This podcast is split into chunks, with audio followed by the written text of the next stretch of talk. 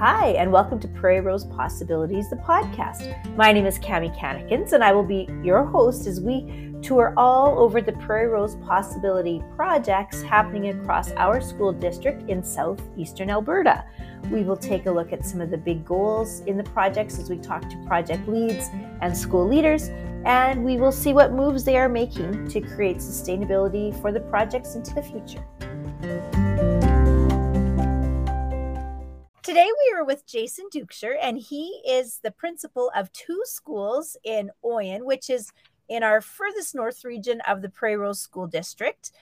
Oyen has Oyen Public School is K to six, and it has about 105 students. And then Jason is also the principal of South Central High School, which has about 145 students. So he's the principal of those schools.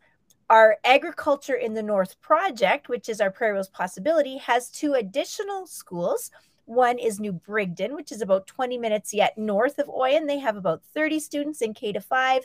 And then if you go about 20 minutes south of Oyen, you have Warren Peers School in Acadia Valley, and they have about 45 students. So we have lots of vast agriculture rural area, and these schools come together for agriculture in the north. So Jason, this is year two of your Prairie Rose Possibility Project. Tell us what is one of your biggest successes from last year? Um, good morning, Cami. Yeah, we had some successes with the agriculture program at Oyen Public last year, and two of the big successes were the hatching of baby chicks with Mrs. Bainan in the grade three classroom. The students were really excited, and there were lots of great learning opportunities for the students with that project. And the other one was the grade six class with Mrs. Sankey. They had a worm vermiculture project and they ended up having the ability to sell a number of the worms and they made a little bit of a profit.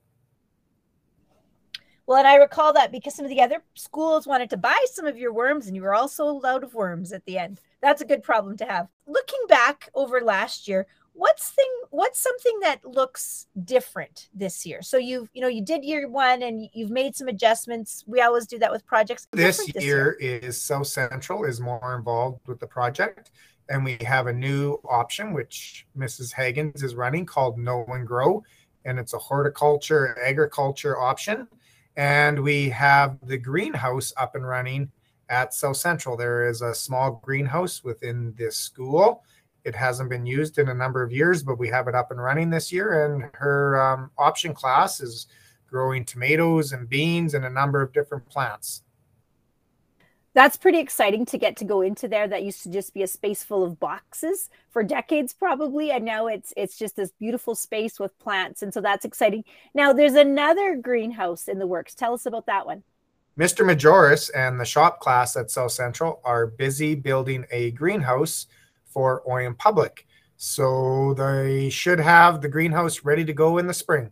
And then well, Oyen Public can uh, be growing some plants and um, flowers as well to, to sell what, to the community. That's exciting when I think back to our discussion of sourcing that we had last spring. That'll be exciting to have your own your own greenhouse, hopefully with your own seedlings and all of that.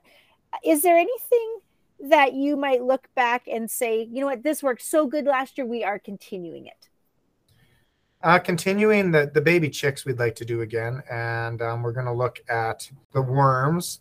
One thing maybe that we're looking at changing or adding to the program is using vegetables from the community garden and the garden that we have in the outdoor classroom at Oyen Public and having a celebration supper in the fall. Well, that sounds exciting for sure. What are some things, Jason, that you are doing to make this project agriculture in the north we know you live in a big agriculture community agriculture's everywhere what steps or moves are you making to help this project be sustainable so it's not just a 2021 22 thing but but if we come back in two or three years there still will be this agriculture in the north focus that we'll see in your schools important to sustainability is uh, getting teacher champions and Mrs. Hagens is off and running with the program and um, going to take the lead on this as well. We have the Chinook Applied Research Center here in Oyen, and they are becoming more involved with this project as well, bringing in guest speakers and they're very excited about it. And I think that will help with the sustainability of the project in years to come. Absolutely. Once you get those community partners excited, that can really add momentum to a project. So, Jason, as we wrap up, what are your big goals? If you think of this project at the end of the year in June and maybe even into the next year or two, what are what are your big lofty goals for agriculture in the north? I guess the, the biggest goal is to have students be excited about agriculture and learn about agriculture and to build those community connections. So we have Cara, but there's there's many other partners that we could include here in the north, and maybe we even get some of the local farmers in and do some presentations. And in terms of the older students, maybe we bring in some mechanics into the program here at South Central. Well, and modern farming is, I mean, I'm, you're from a farm background, Jason. I'm from a farm background. So when we think agriculture, we go to farmers. But the lots of the young kids that are farmers now, your kids, my kids, when they come out, the jobs that they'll have in agriculture are probably not sitting on the tractor.